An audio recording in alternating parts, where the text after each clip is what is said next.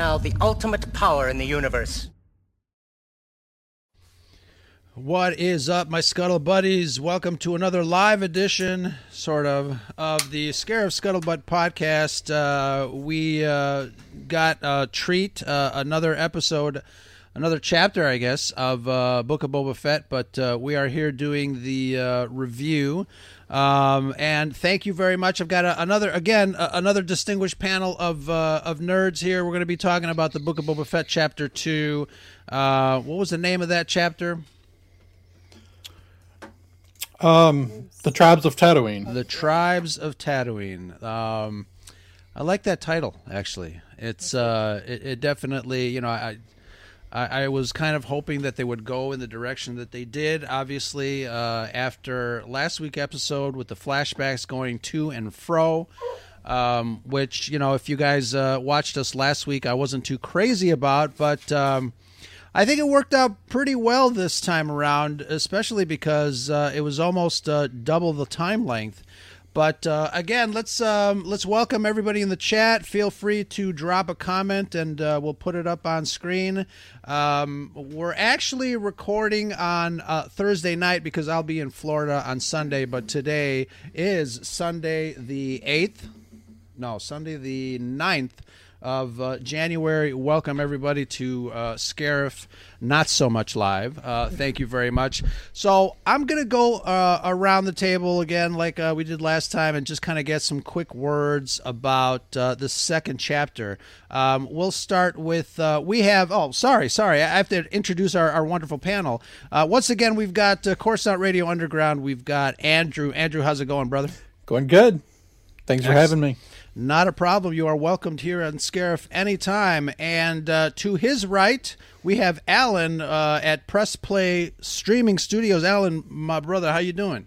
I am doing very well. Uh, thank you so much for allowing me to set in with this very esteemed panel. Um, I will try to live up to your expectations. wait, yeah, a minute, well, wait a minute. Let me let me wipe that off. I was gonna say.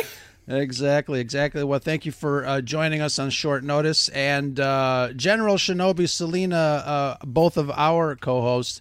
Uh, how you doing, dear? Did I say you could come to Florida to my state? no, Welcome. no, I am here. Good. Like, I found twenty be... bucks today on the streets. very nice. Day. Yeah, it's a lucky day. Very nice. Very nice. Um, are you sure you found the the twenty dollars, or did, did did a gentleman throw it at you? No, no, no, no. I found it. Oh, okay. That's my okay. other job. Excellent. All right, all right. That's good. That's good. Um, yeah. Moving right along. Barely. And now for something completely completely different. different. Uh, yeah. Um, you notice, uh, Alan, we have no rails on our show either. So yes. so uh, chapter two, Book of Boba Fett. Um, what'd you guys uh, think? I'm going to start with Andrew. Um, he's uh, the thinking man's nerd, and I'd love to get his uh, his two cents uh, on this. Uh, what'd you guys think of uh, chapter two, Andrew? Um, I really enjoyed it. I, I, still there are still a couple of little hiccups, but you know, a lot of times in TV, you just get those things that are just don't sit right. I mean, even The Mandalorian has things like that. Sure. Um, you know, when you go back and look at uh, Amy Sedaris' first appearance in, in The Mandalorian, everybody went, what the heck was up with that? Yeah. And, uh, but I loved it. I, I love this episode. I think they did a lot of really, really great things in this episode. There are definitely a lot of uh, little Easter eggs that were really cool. We'll get to those uh, promptly, I'm sure. But uh, Alan, what what did you think? I absolutely enjoyed this one. Um, I'm I'm with you, Andrew. I, I, I know that there was hiccups here and there, um, but as far as moving the the character plot along, um, I was really hoping to see how he um, uh, embedded himself in the Tusken tribe. So yeah, I think I thought this was a, a much better episode. Um, and I will say this just real quick for anyone who was a, a, big doubter on the first one, watch one and two together back to back, and it changed the aspect of what you saw. Mm-hmm. So yeah, it definitely has that serial TV feel, and and and, and I'm in so far. Yeah, absolutely. I think um, you know for some reason they uh, they only released um, you know a very short first episode, um, which uh, you know didn't sit well with me. And obviously, Shanti, you and I had some some major notes going into last week's episode. We had a, a litany of, of, of notes that, uh, that that we wanted to chat about. I, today, I got no notes, um, but not because it was perfect. You know, it wasn't perfect. Like Andrew said, there's still some hangups there. But uh, Shanti, what, what did you think of uh, the second uh, run around here? I'm rating it by how much I make fun of it. because I poke fun of everything. Yeah. And You must really love me then. so I I only found myself poking fun at three things, I think, this time around, as to where I felt like the first episode I was mystery science theatering the entire thing the entire time. So Yeah. vast, vast improvement. improvement. Yeah, and what what uh, you know? Beside, we, last week we talked about the uh, the length of time. Obviously, it was just way too short. Um, and I know what they're trying to do. You know, somebody mentioned serialized television, um, and that's one of the things that I think I have to kind of get in my head. Um, because I'm obviously I'm I'm really used to Star Wars being this bigger than than than the normal you know event on the big screen and bringing Star Wars down to a small screen, you know, I, I, do see that there is a major difference, which is okay. Um, but um, you know, that first episode of of Book of Boba Fett was really short and just kind of left me wanting more. Uh, this episode really was uh, jam packed with some really great stuff. Um, you know, I, I do want to make a confession. I, I I'm uh, I, as much as I love the Tusken Raider stuff, I really want them to get into the whole, uh, you know, uh, twins thing with the Hutts and and all the crime stuff. Um, because I want to see, you know, what happens there. Obviously, there were some really major surprises, some cameos, some some characters that showed up that everybody's going nuts over, and I really want to explore that. I want to see, um, you know, what uh, what we might be thinking of as far as the future goes. But you know, Andrew, you said it last week uh, regarding the flashbacks. You know, that there, I, I do seem to think that they're going to be very pivotal uh, going forward to to to to how these Tusken Raiders, um, I don't know, relate to to Boba Fett as a character. Uh, I guess as a new character, as or someone who has been transformed. Right. No, I think so. I, I think these are, are really pivotal scenes. And I'm actually, I mean, to this point, I like what they're setting up with the stuff that's current. But the meat of the story so far has been the stuff with the Tuskens. And, uh, and I'm really enjoying it. I'm enjoying the things they're leaning into, the concepts they're leaning into with uh, pulling from Lawrence of Arabia, pulling from um, Dances with Wolves, and and very. I mean, that's that's what Star Wars has always done, is pull from the great things that came before it, and um, and so I really do appreciate the the nods to those those things. I mean, the train, the whole train thing is right out of Lawrence of Arabia. Exactly. Um, you know, one of the things that, uh, you know, I, uh, it, it harkens back to the train uh, sequence in Solo, um, which was really great. The train obviously looked a little different. Um, it, it- there, there's for me, there's still some sort of production element that uh, is a little too terrestrial for for a Star Wars, and that's that's on me. That's me, you know, expecting a little bit more um, of a production design aspect of it. And I know it doesn't bother a lot of people, um, and it doesn't bother me. It's just that I'm I'm like expecting a little bit more experimentation with design. I know, you know, George Lucas used to, you know, go around with his red stamp and say, you know, yay or nay or fix this or change that. So I'm I'm expecting a little bit more of that. Um, but you know, I'm looking forward to more. Um, let's uh, let's kind of dive into some of the scenes, some of the sequences. Uh, so you know, obviously we get a lot of Tusken Raider stuff, but um, what are your favorite aspects of that story going forward? Shanti, I'll start with you. Uh, I don't. uh, Hmm. What is it? I don't, I don't know, but I am enjoying that more than anything. I actually feel opposite of you. I do there's something about I guess because we've always judged the Tusken Raiders the way we have, and just being like this overly violent tribe kind of thing, and right, savages, kind of being yeah, right. savage and animalistic in a way. So it is kind of interesting to see them actually, in a sense, accepting him and actually being willing to train him because obviously they trust him. He's proven himself that he's trustworthy. So that, I, that's that's the part that I like. My only confusion is now, obviously these are different tribes. I'm assuming. So I guess my only issue is, am I supposed to like just wipe away and forget like what they did to Anakin's mother? You know, like is that a completely different tribe? I feel like they're trying to draw more sympathy from us to understand this misjudged character. Yeah, and I guess you know, like anything, you know, there's um, there's a difference, like you said, in tribes. Mm-hmm. Um, but uh, I only yeah, watched I'm, the episode once, so I don't know if something Well, has been and that there are separate tribes that do different things. Yeah, well, they did mention in this that there's many That's different tribes. Okay. Yes. Um, and I, but what I do appreciate, I have a couple of things here. One, the mirroring of the way westerns handled Native Americans, and we're seeing the same progression from where early westerns only presented Native Americans as savages, and then later, and as westerns progressed, we got to look at them more as people. It doesn't mean that they don't do savage things of course.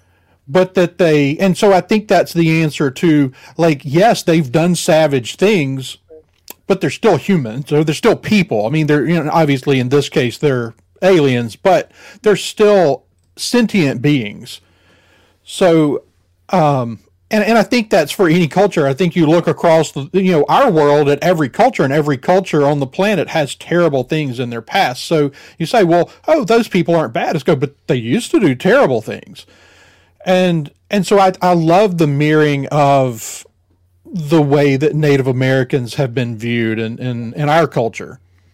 I like seeing this more family aspect amongst the Raiders. Mm-hmm. And see, that's the and that's the part we've never seen of of it. the Tuskens is we only ever saw this one little little piece of who they were, but we never saw what happened after a battle or after the slaughter. We didn't see what happened to them after Anakin slaughtered a village. now I Every- look at them as just like anybody else trying Right. to survive. Right. They're So we, Well, we and- progressed from looking at them as animals almost Mm-hmm. to to being able to see, you know, that they're they're not so different. exactly. That's that's what I and and I also love the duality of this of this tribe. Um. You have their acceptance of uh, Boba Fett because, as uh, uh, as General Shinobi said, they um, he he proved his trustworthiness, but yet they were still willing to take slaves, uh, tie them up, si- leave them in the sun without drinks, allow the children to beat on them. Uh, so there's a duality there that says, you know, if you're one of us, we will protect you at all time. If Right. you are against us, then it's not against me; it's against the whole nation. It's against the whole tribe, um, and and that's a um, uh, a very interesting aspect to their um, to their their culture that that we didn't know.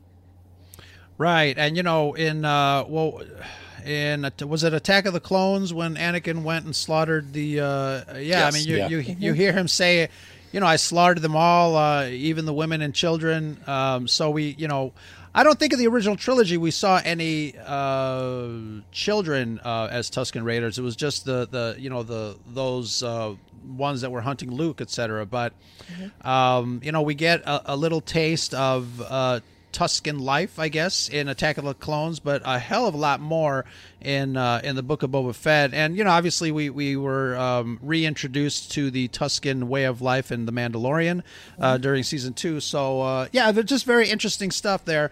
Um, I am uh, really digging the uh, the costumes, and and let me backtrack a little bit too because I, I do notice that a lot of people on Twitter are really praising the fact that the Tuskens are kind of mirroring um, Andrew, like you said, um, Native Americans, Indigenous people. Uh, there's a whole uh, you know line of uh, obviously of, of, of respect uh, towards those people, but um, I'm really loving the the costume design, the characterizations of these characters that you can't see their faces, but yet they're so um, you know evocative with with their with their even the dances that they did. Right. and I- I love that, and Style. Yeah, and I think they, I feel kind of like they've pulled in probably because of the presence of Tim Morrison as the lead of this show, but they've pulled the the the Tuskens have a little bit more of a Maori flair, I Yeah. think, where where you kind of see that his his ancestry, kind of in the Tuskens. Yeah, that that dance around the the warrior dance, Mm-hmm. It's very Haka. Fire, uh, very uh, uh, Samoan uh, type. Yeah. I, I was I was digging it. I, uh, okay, so my ancestry, uh, in direct lineage, um, uh, is is Cherokee. So um, you know, to see these types of things, I've been I've been sent back just smiling and going, yeah, Yeah. this is awesome. This is really cool. All right, And I how- giggled. I giggled a little bit. You did. in Yeah. the beginning i keep saying oh i love the flash mob at the end but I, again i understand the symbolism and it, it was it was just i guess it was just unexpected i wasn't expecting to see any kind That. of dancing even Sure. in spiritual form in star wars so it just threw me for a loop for a second but it was still it really was beautiful i love that we're seeing this culture Absolutely. And speaking of beautiful, you know, I, I last week I mentioned the uh, the kind of a wasted moment of Boba Fett putting on his his uh, his outfit, his gun belt, his you know, et cetera, et cetera. Yeah. But uh, you know. In, in, in direct contrast to, to that, uh, we have such a beautiful sequence of Boba Fett getting wrapped in, in the ceremonial robes of, of the Tusken Raider, finally gaining acceptance. I mean, how beautiful was that? see that i preferred It Yeah. hit me right in the feels. over the suda yep Yeah. Um, so let's get out of the dream sequences and talk a little bit about what happens uh, in the you know in the the present timeline. Um, we get uh, we get to see your favorite um, uh, actor, the comedian who is uh, always uh, warning Boba Fett uh, in in such a sarcastic uh, manner. Um, I wanted Boba Fett to just uh, shoot him in the head. worst Yeah. actor ever That's the worst well, well, the thing of that character is, and I'm I'm I'm, I'm not defending it at all. That's okay But- you are. no But- go ahead No, but it achieved exactly what it should. That character is not supposed to be liked, and everyone hates it. It Mm-hmm. achieved what it was supposed to achieve. No, I don't hate the character. I hate the actor. Oh no, I hate I Y'all hate are everything. about it. misunderstanding me. I do not hate the character. I get the character's supposed to be a douche. I do not like this actor. I said That's it on. Twitter, I think, yesterday. I really wish that the guy actually would have been British. I don't know I why I think that. that, would have worked. Something about this American accent is like not working for me. Yeah. But um, you know, it's interesting that he was uh, he just uh, waltzed into the uh, mayor's um, audience and had a little chat with him. Um, what do you guys think of the mayor? Do you think it's a uh, kind of a misdirect, or is he the mayor? Are we satisfied with that aspect of the story here? I mean, It's I, a I misdirect, but I don't know I think it's the, I think it's the mayor. I think that there's just somebody. there's a lot more things going on behind the scenes than Boba's aware of yet. Right. Right. Um, I, I think that he's, you know, we've we've seen the twins now, the, you know, but I think that there's some undermining of the whole system already going on. I agree. Um, so this guy's the mayor, maybe for now. And- It and does, it was you know. it was my idea that the the the twins were there because the mayor contacted them to say, "Hey, this is what's going on. You may want to get here." That was Yeah. my that was my feeling. So they're in cahoots. S- Okay. s- I could let's um let's touch on the the the twins um when I saw them kind of turn the corner, I'm like, "Oh, the, this is this is great." I was real. I was kind of afraid that uh, from a special effects uh, aspect that they were going to look a little uh, crappy. Um, but when they started coming towards the camera, and uh, you know, you see the level of detail, um, they look pretty good. I, I think I I was uh, I was um, not surprised, but I was. I guess I was pleasantly surprised that they did not look as bad as uh, Jabba did in uh, in the special edition. Um, but I, I think they looked a, a, a lot better than uh, than we have uh, been used to as far as uh, these giant uh, Hutt characters. And, and I felt bad for the people holding them. no doubt. I was counting them. How That many was does the it second take? thing that made me laugh because you're seeing them, they're struggling, they're doing it on purpose, right. obviously. But I, I love I love that aspect of it because they've I will taken any humor that's in Star Wars. Right, So- but we've we've also shown like they're, they're doing this to these people because they can. It's a oh, show yeah, of power exactly. because you're in a you're you're in a world you're in in this place where there are repulsors that could just carry that barge around, right? yeah. I mean, Like they don't joke was like there's wheels in space, right? Like right, but I mean you in you know it could be a, a repulsor sled or, or whatever, but no, they're carried on the back of their slaves. Um, I also love the fact, and it was just a small detail, but the um, the the cart that they were being carried on was actually bowed in the middle. I thought that Yeah, was yeah. a brilliant touch. Right. Yeah. I thought that was a brilliant touch. Yeah. Uh, I'm with you, Ro. I was really afraid that that that that animation was not going to be able to be pulled off, and for me, what sold it was when they actually showed them talking.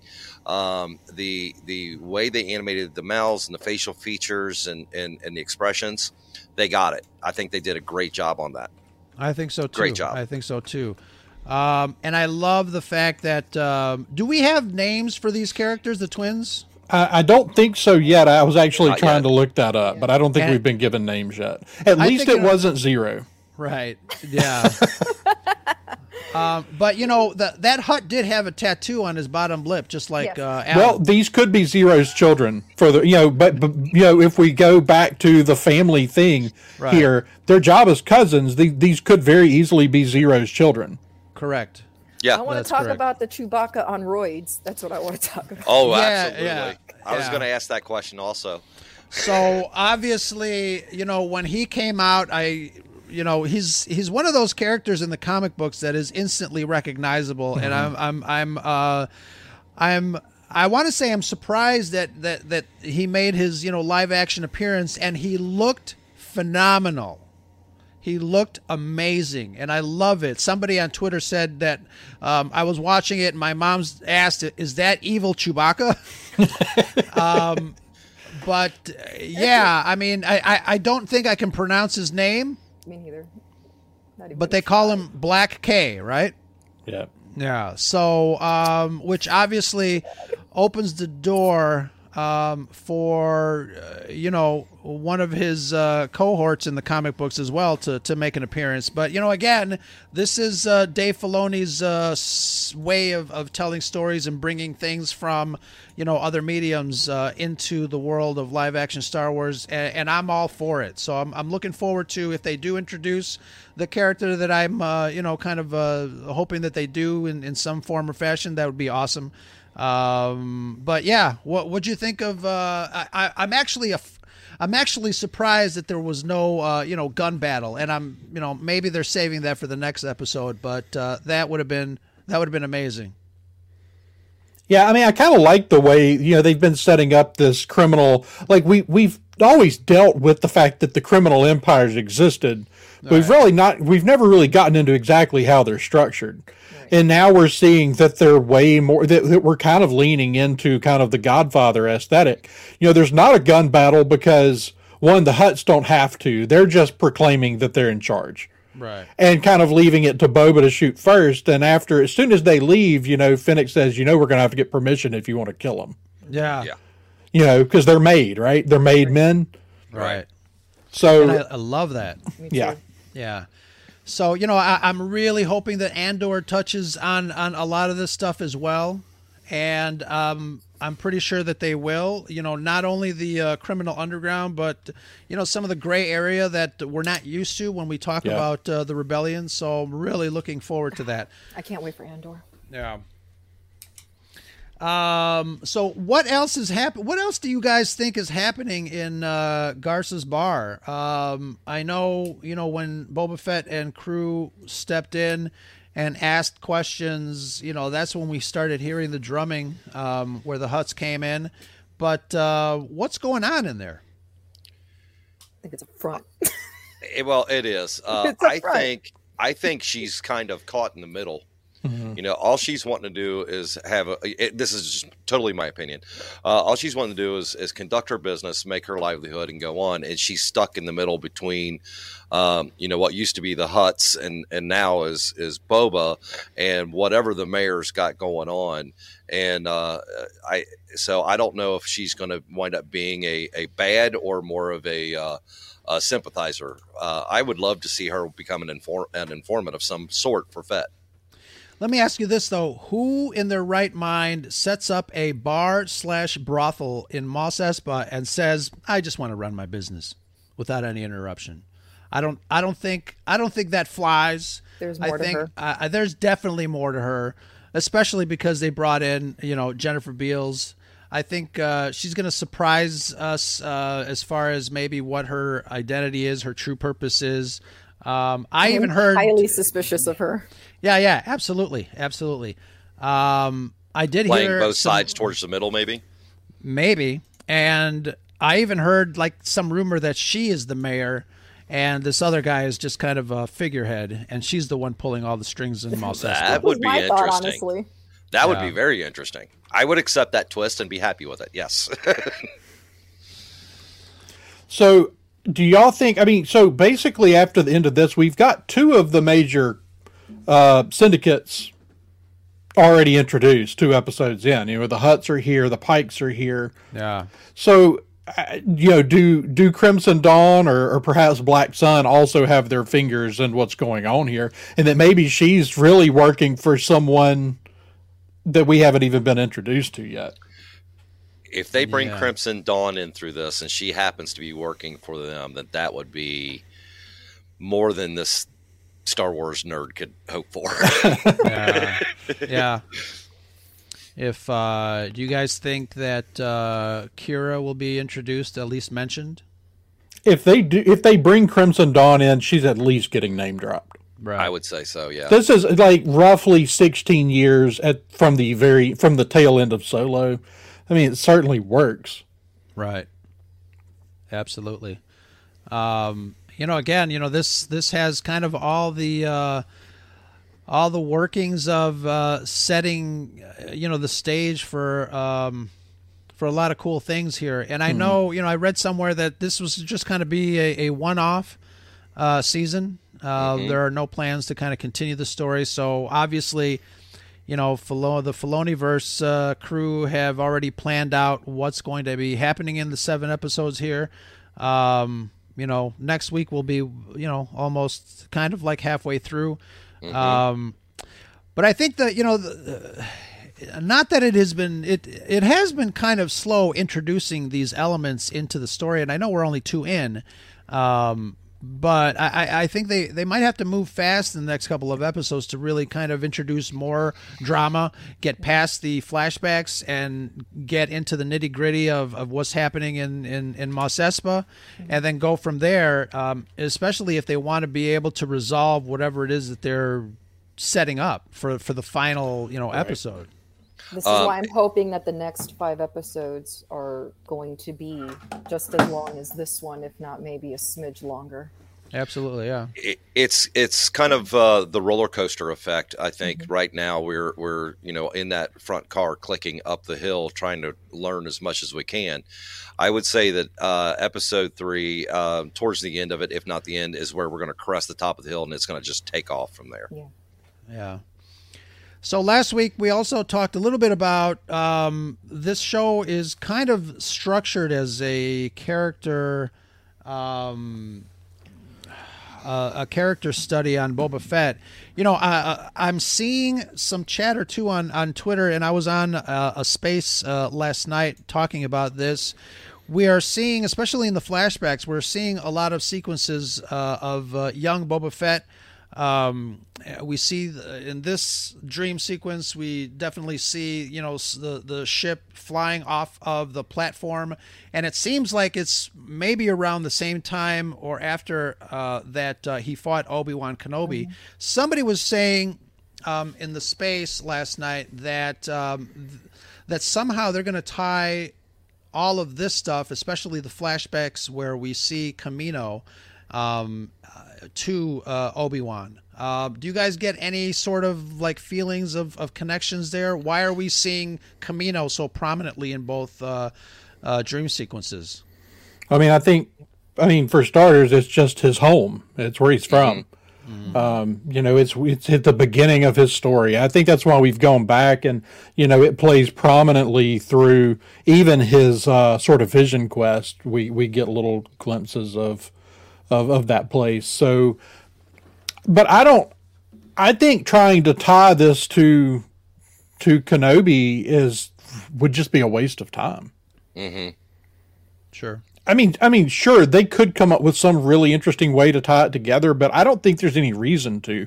We're dealing with times pretty far apart. Right. Um, Obi Wan's not the one that kills his dad. Um, so there's really, I mean, yeah, yeah, there's that fight there, but um, which which he's involved in with Obi Wan, but it, it's there's no reason for him to have any kind of quarrel with Obi Wan that it would tie Right. to it. Other than the fact that he totally hates the Jedi. Period. But yeah, but that's about it. I don't know. You're talking about a Mandalorian. Do you need anything more than that? This is true. I mean, I mean, I I'm just seeing this as he's been through a whole lot, and this is a form of PTSD, and the pod that he's in is just bringing this all out through his subconscious, and that's all it really is. But I agree. What purpose is it serving? Well, you just said that he definitely Other than hates that. the Jedi, right? Right. Could he be a um, somehow? Could he be uh, one of the um, Inquisitors that are after Obi Wan? I would say not an Inquisitor, but I would not be surprised if uh, he wasn't hired to be looking for Obi Wan. Um, Right. You know, the the same way that that uh, he was hired to look for uh, and capture Han. You know, I mean, they connected Mandalorian to this, and it's spun into Book of Boba Fett. So I guess I, it wouldn't surprise me if they are trying to tie this into whatever's the next series that they're coming. I don't with. think it's going to be like a huge tie-in, and I could Yeah. be wrong on that. Um, but I, I do believe that you know just about all of the shows, there's going to be elements of it that will touch um, uh, Obi. they're going to model Yeah. it. Well, I I think the elements that tie here, though, are probably how Obi Wan is going to wind up relating to the Tuskens, um, especially since he, you know, lives out there alone. He's a hermit. Uh, you know, he's going to have encounters with the Tuskens. So I think that's really probably more likely our connection. I really think that this is setting up, and I think the reason this is a one off is I think that we're going to establish Boba Fett's future role in Star Wars and and from there he can show up in any number of series. I, I think I that's that. a great in, in, in uh, which timeline? In which um, which era though? Because obviously we don't see him in the sequel trilogy anywhere. You know, anywhere there. So are, are we? Are you talking about seeing Now- him in the past, in the future, in the present? What are we talking about? I'm talking about seeing him in the present, uh, roughly our our current timeline. We're playing in this period, roughly five years after Return of the Jedi. Uh, so I think whatever he establishes here, whether he successfully takes over this this crime syndicate, this or this this part this um, part of the the Hutt Empire, Jabba's empire, really. So he if he takes that over successfully, then we can see him if especially if we're fixing to do other shows tied into the underworld. Right. Um, and, and we're we're we're in a power vacuum. Uh, you know, the empire has collapsed, and the republic doesn't have real good rule in the outer rim. So there's plenty of room for these syndicates to grow unfettered.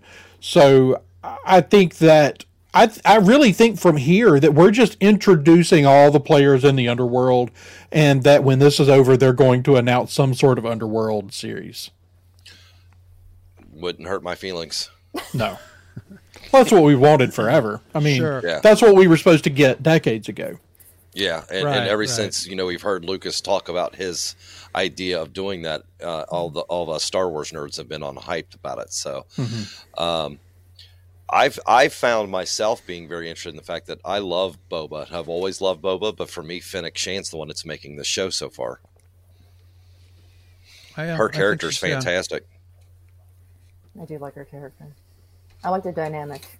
hmm That was my Yeah. point. Yeah, i- if, if not for her, it would not be the same. Let me ask you this, um, guys. There has been some chatter on the uh, interwebs regarding um, the fact that you know the Mandalorian.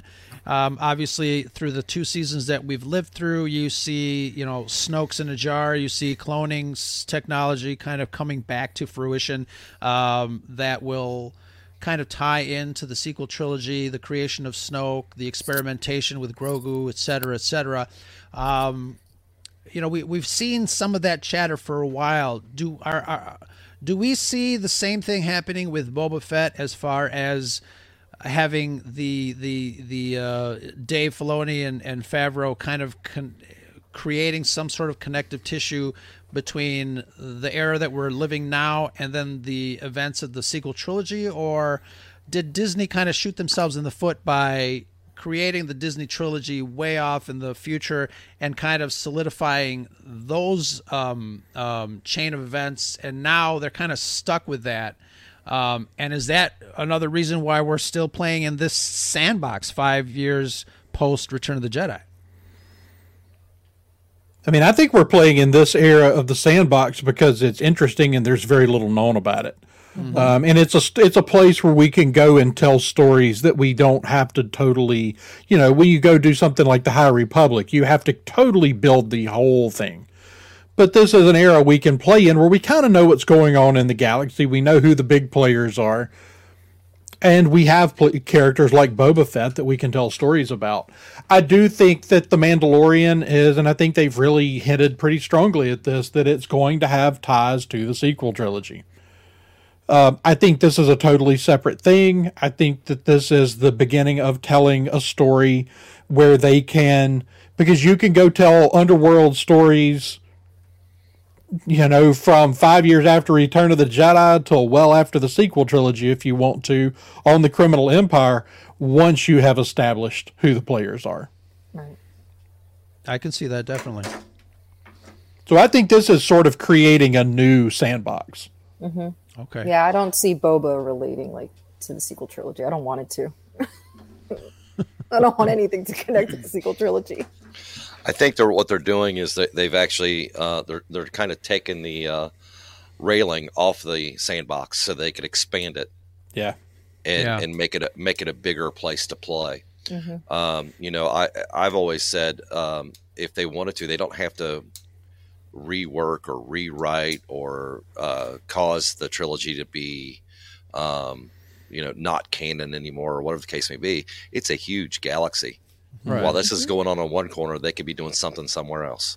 Agreed. Um, Sure. You know, and and that could be you know part of the sandbox is just saying, hey, we're going to connect to that, but we're also going to go, you know, into the outer rim because you know we've got Thrawn and we've got all this other stuff that's coming. So it's it's, it's going to be interesting what they do over the next few years. Yeah. And uh, this year seems to be um, going to be a, a, a treat for us Star Wars fans. Looks like there's a lot of shows coming. Obviously, we mentioned Andor. Um, the next uh, season of Mandalorian, I think, is also dropping late in the year. Um, uh, what else is coming out? We've got Ahsoka, Obi Wan. Obi Wan. Now, I don't think Ahsoka is Ahsoka's slated till till next year. 2023. Yeah. Uh, slated to release or slated to shoot? Because I don't even think they're even shooting. They're not, and the next up to shoot is supposedly the Acolyte. Right. And I think they've already started some um oh no, I read somebody told me that they were it was principal photography, but then I learned that they were just screen tests at this moment at uh in a At Pinewood. Yeah, Pinewood. So yeah. Um what else is coming out this year? That Bad Batch uh, season two. Um, right. you know, as far as live action, I think you're, I think you've got. I mean, they're talking about releasing. Are they talking about releasing the Acolyte this year, or is it I'm going to be looking t- right early 2023? I've heard both. Okay. Yeah. Okay, so I mean, this year we've got this show, um, Andor and and Kenobi. And it would make sense if they, you know, if they've been they've been kind of, um, you know, tiling the, the, the, the releases and, and the episodes all the way through so they don't lose any viewership. you know, a lot of times uh, I remember when HBO, um, you know, was airing The Sopranos. You know, as soon as The Sopranos stopped, everybody canceled their subscriptions until it started up again. So I, I think this is kind of, you know, from a business standpoint, is a kind of a smart way of, of doing it. Um, have Well, I these mean, but- shows kind of spelled out so nobody uh, drops off. Yeah, I mean, between Star Wars and Marvel, I mean, you're really gonna you're really gonna have something going almost year round. Yeah, yeah, yeah. So uh, let's talk about that little lizard. Uh, that uh, what was that all about? My worst But, uh, nightmare. Another um, tribute to um, the indigenous cultures. Yeah, You know, um, of course, they did it in in a um, a more Star Wars fashion, but Right. you know, s- uh, sitting around and smoking the hash pipe and having your you know your exis- existential trip to find you know your to find God and whatever. I mean, eh, that's fantastic. But I mean, again, I, I had trouble getting through that scene because of, of the effects for some reason. I don't I don't know that that scene. The uh, you mean the sequence with the uh, with the When he was tree yeah, and then yeah, all of the it. flashes to the was sarlacc inside the sarlacc Yeah, and yeah, that was awesome. I loved that the Sarlacc, but something about I don't know something about the production aspect of that scene. I it I didn't like it very much. Yeah, I, I would kind of have to agree with you because I, again, I'm uh, you know I'm always expecting a, a, a bigger, grandiose uh, sequence of, of Mm-hmm. shots. Um, you know, this one this one did have some of those. Uh, Yeah. You had obviously a, a grander shot of uh, Mos Espa.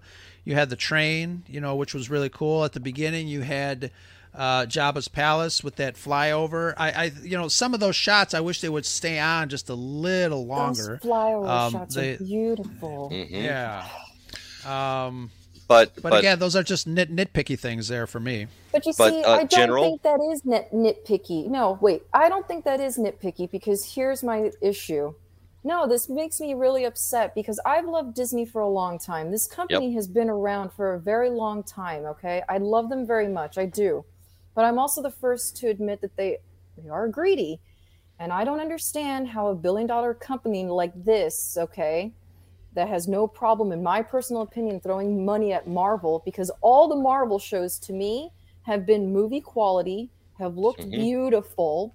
I'd have to What agree. is your problem with Star Wars? I don't think there is an issue with them looking more like movies. Netflix, Prime, HBO Max, all these streaming platforms, all their shows look like movie quality. So don't sit here and tell me that oh, it's because it's a TV show. I don't think that's can be an excuse anymore. So much That- money's being pumped into TV now. I looked at it like this because I saw the same thing you saw. I saw the lower quality as Right. far as that the, as everything was concerned there. Uh, but I looked at it that he's on a peyote trip. It's not going to look like what you see And out the window when you look at a tree. It's going to be more animatic. It's going to be more fuzzy around the edges. Those things. the, the gaffy stick, the way that was edited, I couldn't take that seriously. It looked so goofy again. Well, like okay. and it Again, was such, and it was supposed to be such a beautiful spiritual moment. Him forging that stick for himself, and the little flashes and the way it was edited and cut.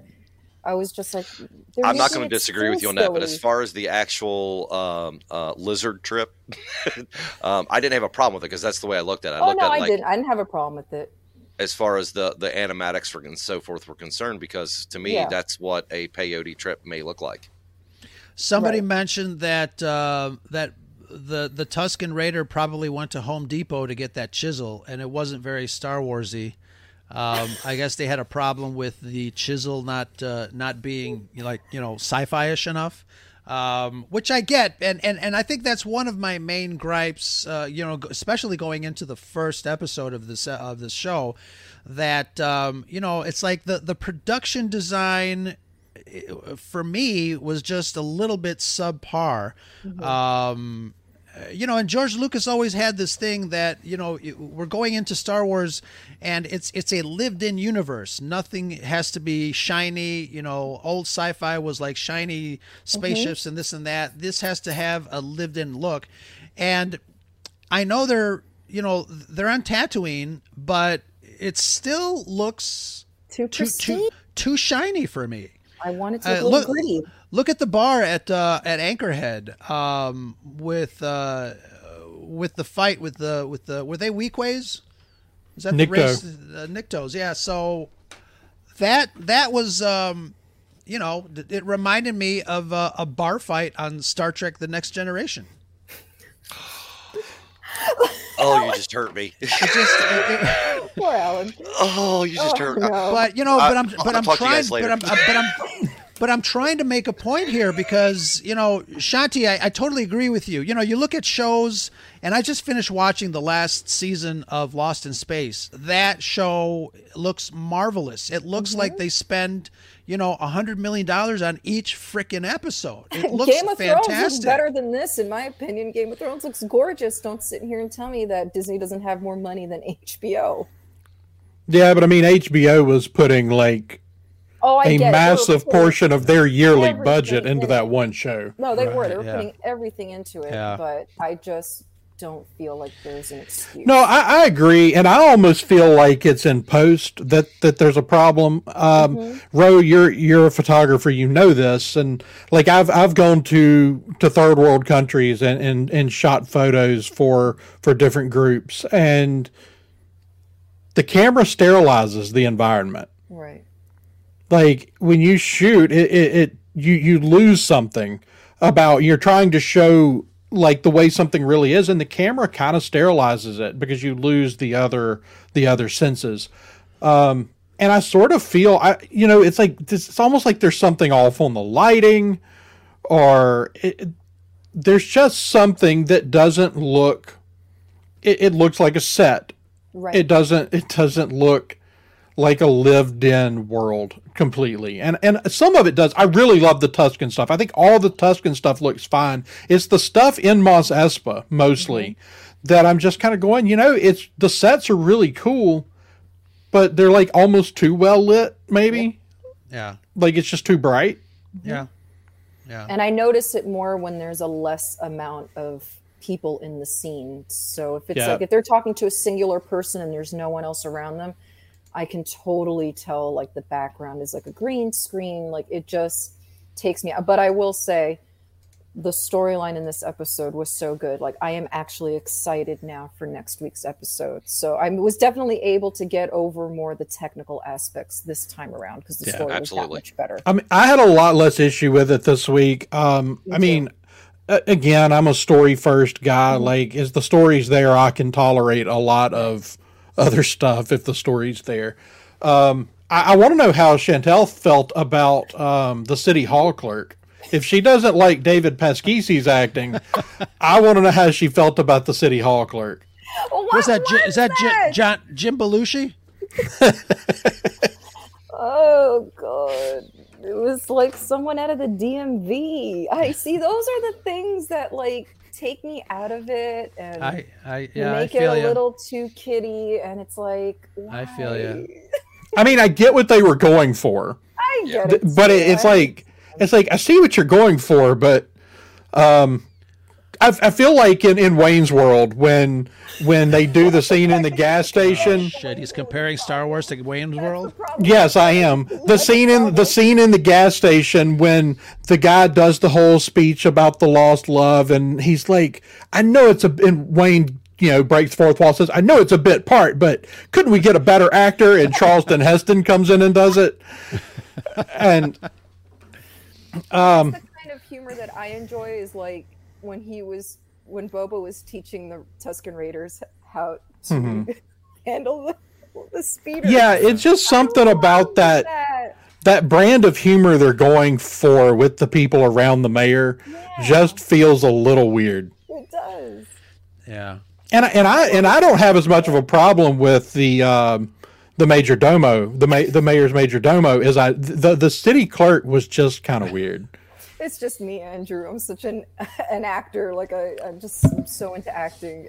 It just He, takes me he, out of it. he looks like uh, the guy that got fired from Marshalls I will and say took this: a, and the, took a job here. the director makes a difference because I don't know if I want Robert Rodriguez to touch any more episodes. Because this was a different director, wasn't it? Yeah, It was. I like Steph Miller, I so much think. Um, yeah, she's she's good. You know the the thing about Robert Rodriguez, and I'm a big Robert Rodriguez fan. I'm a huge fan. Depends what it is. you yeah. know, um, whether it's his directing style, whether it's you know, I, I was, you know, reading about how he got uh, El Mariachi off the ground. Uh, you know, big admiration for for that um, accomplishment. Um, he also bought uh, an avid nonlinear editing system and set it up in his garage. You know i did the same thing back in 1998 i think 99 whatever.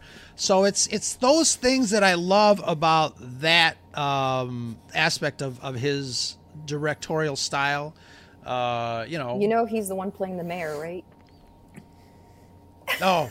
That's him. yeah Yeah, he's actually he he's voiced a couple of characters Yeah. now. yeah I love how all these people do this. And I'm really hoping when it's all said and done that we find out that he's play that he actually played some of the music in uh in the uh in Garsa Fwip, uh Garsa Fwip's Oh, yeah. uh cantina. You know, very he could it could very easily be him playing some of that music. Oh yeah. Yeah, yeah. Um, so let's talk about the music because I just uh, was discussing with a friend that that's another aspect that kind of throws me out of the, the something doesn't seem right about this show as far as it being a Star Wars show.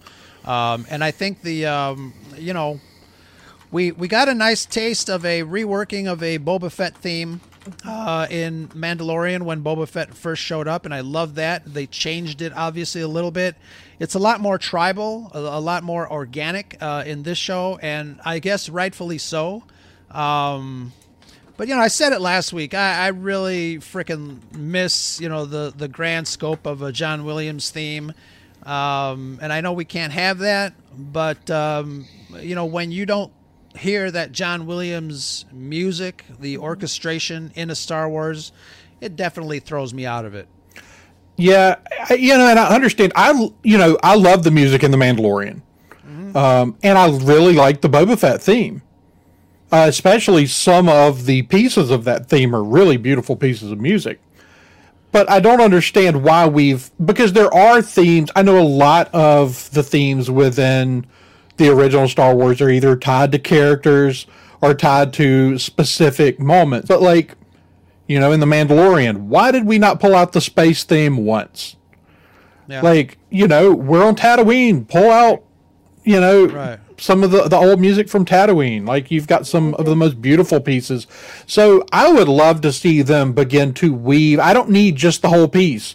Just weave pieces of it through. Right, Um. I'm I'm totally fine with them establishing this totally different, more Western feel for the Mandalorians. yeah.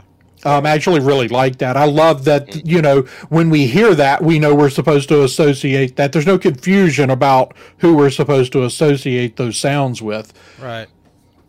But, like, I do wish they would weave some of the other themes back in. Yeah, imagine sounded- having a, a cameo of Darth Vader and hearing.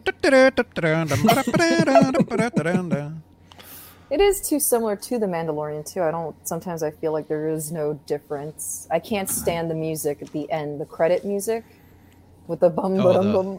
I can't. Oh, the take the uh, humming, chanting. the, The hum- chanting. Yeah. Yeah, yeah. Again, Yeah, I- it, it does throw me off. I mean, I'm glad they put it in the credits. You get to see some of the wonderful artwork uh, of the the show. Um, but Oh, it's so beautiful. yeah, it's definitely off. Um, but not to say that we're not enjoying the show. I guess uh, second episode is a lot better for me, anyways, uh, than the first episode. Mm-hmm. Yeah. Um, I feel like the guy, like, the guy doesn't have a lot of experience composing on his own. He's kind of worked under Göransson uh, on a lot of other projects. Um, but it seems like he kind of started finding a groove by, you know, in the second episode. I did like the music a little bit more in this episode that was and and I do like, as you guys said, I do like the fact that they're leaning heavily into the Western feel music. uh, You know, like a Western film uh, uh, Right. score, uh, because it feels right for for these characters. Sure. Um, yeah. So, uh, any uh, any predictions or final thoughts on uh, this second uh, episode before we say goodnight? I have Shanti. no predictions, but because I'm Predictions not are as well, fun, I'm come not as well versed as, as you. What do you want guys, to What do you want to see based on this this week's episode? What do you want to see next week? You want to see some uh, Black Chewbacca kick some ass? I want to know what's underneath the masks of the Tuskens. That's all. Well, oh, will we I- ever see that? Do you I- think, you Andrew? know you're what? you're I had an, I had that conversation actually with Zori. I don't think we will, but Yeah. we were talking about that yesterday. We would Given kind of the- this-. Yeah, kind of given the story of why they wear the the wraps, I, I don't think we're ever seeing seeing uh, the face. We did have another conversation that I wanted to pose. Now that we're talking about the Raider, uh, the Tuskens, and there's so much focus on them now. Do you think that they are all the same species under there? Are some of them human? Are they all alien-like? Yeah, I get they're all talking the same language, but I think that they're all going to be roughly the same. Uh, there may be some variations, but I think they're just the ancient peoples of Tatooine. I mean, that's the story they tell from before Tatooine was destroyed. And I actually would love to hear more about that because we have a non canon story for how Tatooine ended up that way. Um, but we don't have anything in the in the current canon that tells us we now know that they're holding true to that that it used to be a lush world that, that was destroyed but we've not gotten into how that happened so is Boba the first slave that they've ever captured that's assimilated essentially into their group now? I don't think probably not, but I don't know. I also don't know if there's any reason, like we, you know, if you get into why they wear the wraps, I don't know if there's a reason for someone else. I mean, they don't wrap him like they wrap themselves. They wrap themselves that way because they have to, because of the the exposure will kill them. Um, so I don't know. I mean, they can certainly flesh that out any way they want. We don't have hardly anything there, but I think that it's going to be a largely homogenous group. And at this point, like I don't know if we ever, ever know any different. right. They're just such I a agree. mysterious character. They've always Yeah. been such a mysterious character in the Star Wars world. Mm-hmm. I mean, even as a kid, I always wondered what the heck's under there, you know. So it's just wanting to And take. I- that I think the peek behind the uh, curtain. the mis- the the mystery part of it is is No, and that's what it's there allures for. me to them. Mhm. Yeah, no, me too. That's why I'm so interested in them. Especially now that we have them, you know, fleshed out a little bit more as uh, down to earth characters. We are starting to relate to them as a people more. Where, you know, when uh, Luke went out to look for R two D two, there were these scary, you know, figures with gaffy sticks. Uh, You know, rummaging through his uh, land speeder, uh, afraid of uh, afraid of them as uh, seven year old kids. But um, yeah, the, you know that definitely would be an interesting thing to kind of tease out and uh, and figure out. I think um, you know the stage is definitely set for that. But uh, Alan, what about you? Predictions, wants, wish list. What do you want to see next week? Um, uh, oof. you know, it's funny. I haven't really thought about it because there's so much. I, I'm actually very happy with where the story is now. I hope I'm right though that we're on that uh, upward tick of the roller coaster, and that at, that by the end of three is when we start to go downhill and fly. Um, you know, just more of the same as far as uh, building, but let's uh, uh, let's get these other crime lords in there and, and get this established so that so that it can happen. Uh, and yes, uh, big black furry, not Chewbacca. I cannot wait to see him. I think he's going to probably do a follow up attack uh, on uh, on Boba and Fennec when they least expect it. And it should be a lot of fun. Yeah, I mean, I, I love that character. I'm glad to, I want to see him show up, but I mean, like you know, the Hutts knew who they were showing up to face, Right. and they showed up with with one Wookie, Right. Like you know, they're setting him up to really be something. Yeah. Oh yeah. Absolutely. Um, besides that, Andrew, what else? What else do you want to see? Any predictions? Uh, where are we going here? So I think that now what we have to establish before we get into the real downhill run is Boba needs allies. And so I, I think that we begin to see how he reaches out to the other groups within Mos Espa. And we've seen, yeah, we've seen those scenes around the table in uh, some of the trailers uh, before the the, Yeah. the series dropped. So Yeah, Do you so I think he would use Tuskens at any point in time in the future? Do you I mean, they could they could certainly be. So the Tuskens, and I made this comparison on our show. Um, the Tuskens are very much there. There's a Dune parallel here. Okay. Uh, the Tuskens are at this point are, are very much the Fremen. okay, I can see that. and and they could very easily wind up being his upper hand in in this battle because nobody knows the planet like the Tuskens do, Right. Especially once they're armed with you know with modern more modern weapons and machines. So. Um, I, I think that that is a. I think they're drawing a really, really strong Dune parallel. I mean, Tatooine has always been Dune, right? Right. Like George Lucas ripped Tatooine straight from the pages of Frank Herbert's books. Um, and and I and and I love that we're now kind of establishing that the they're essentially the Fremen.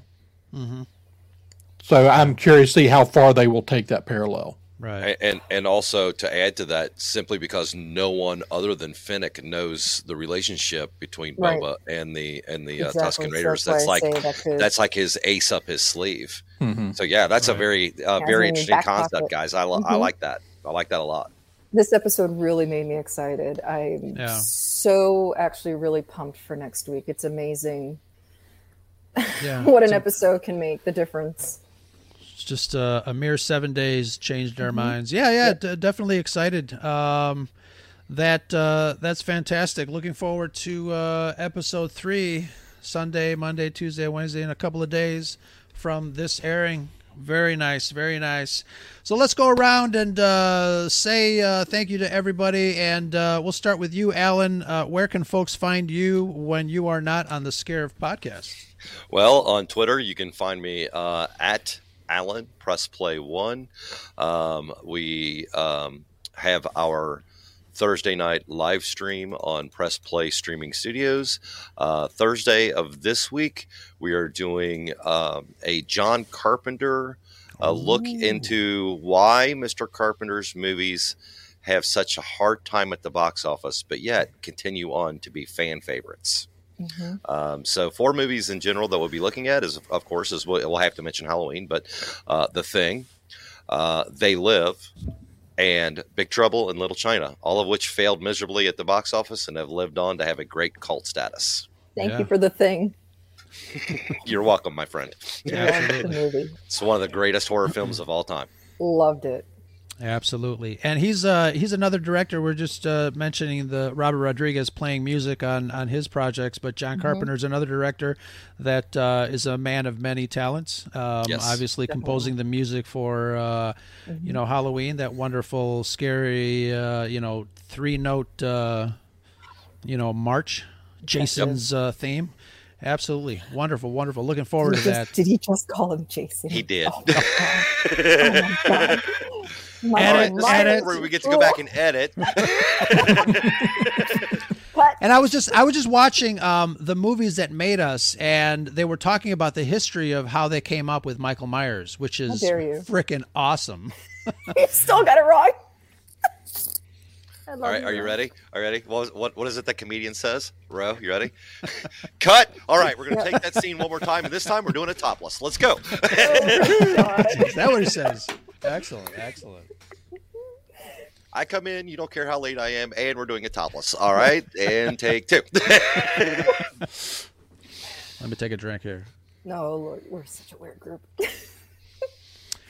And uh, Andrew, uh, we are missing your wonderful wife. Uh, I know uh, you said that uh, she was a little busy, but uh, what do you guys uh, have uh, planned uh, for the next couple of shows? Uh, you guys got more than uh, one show going, right? We do. We've got Coruscant Radio Underground and the Science Fictionary podcast, and uh, we're working on a show that uh, I think I think you're going to come on with us, and we're going to talk about our individual opinions on kind of through a historical perspective of a historical religious perspective of how we would reestablish the Jedi Order. Deep.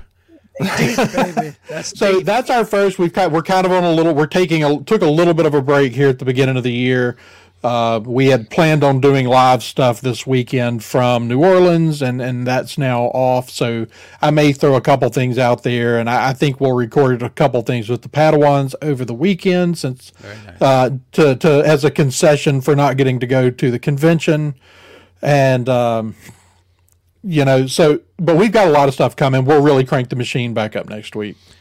Awesome, awesome. And speaking of convention, so we're airing this on Sunday. I am in St. Petersburg, Florida, um, and uh, met up with uh, Amanda and Charles from Conversations. Uh, we are at uh, St. Petersburg's Comic Con.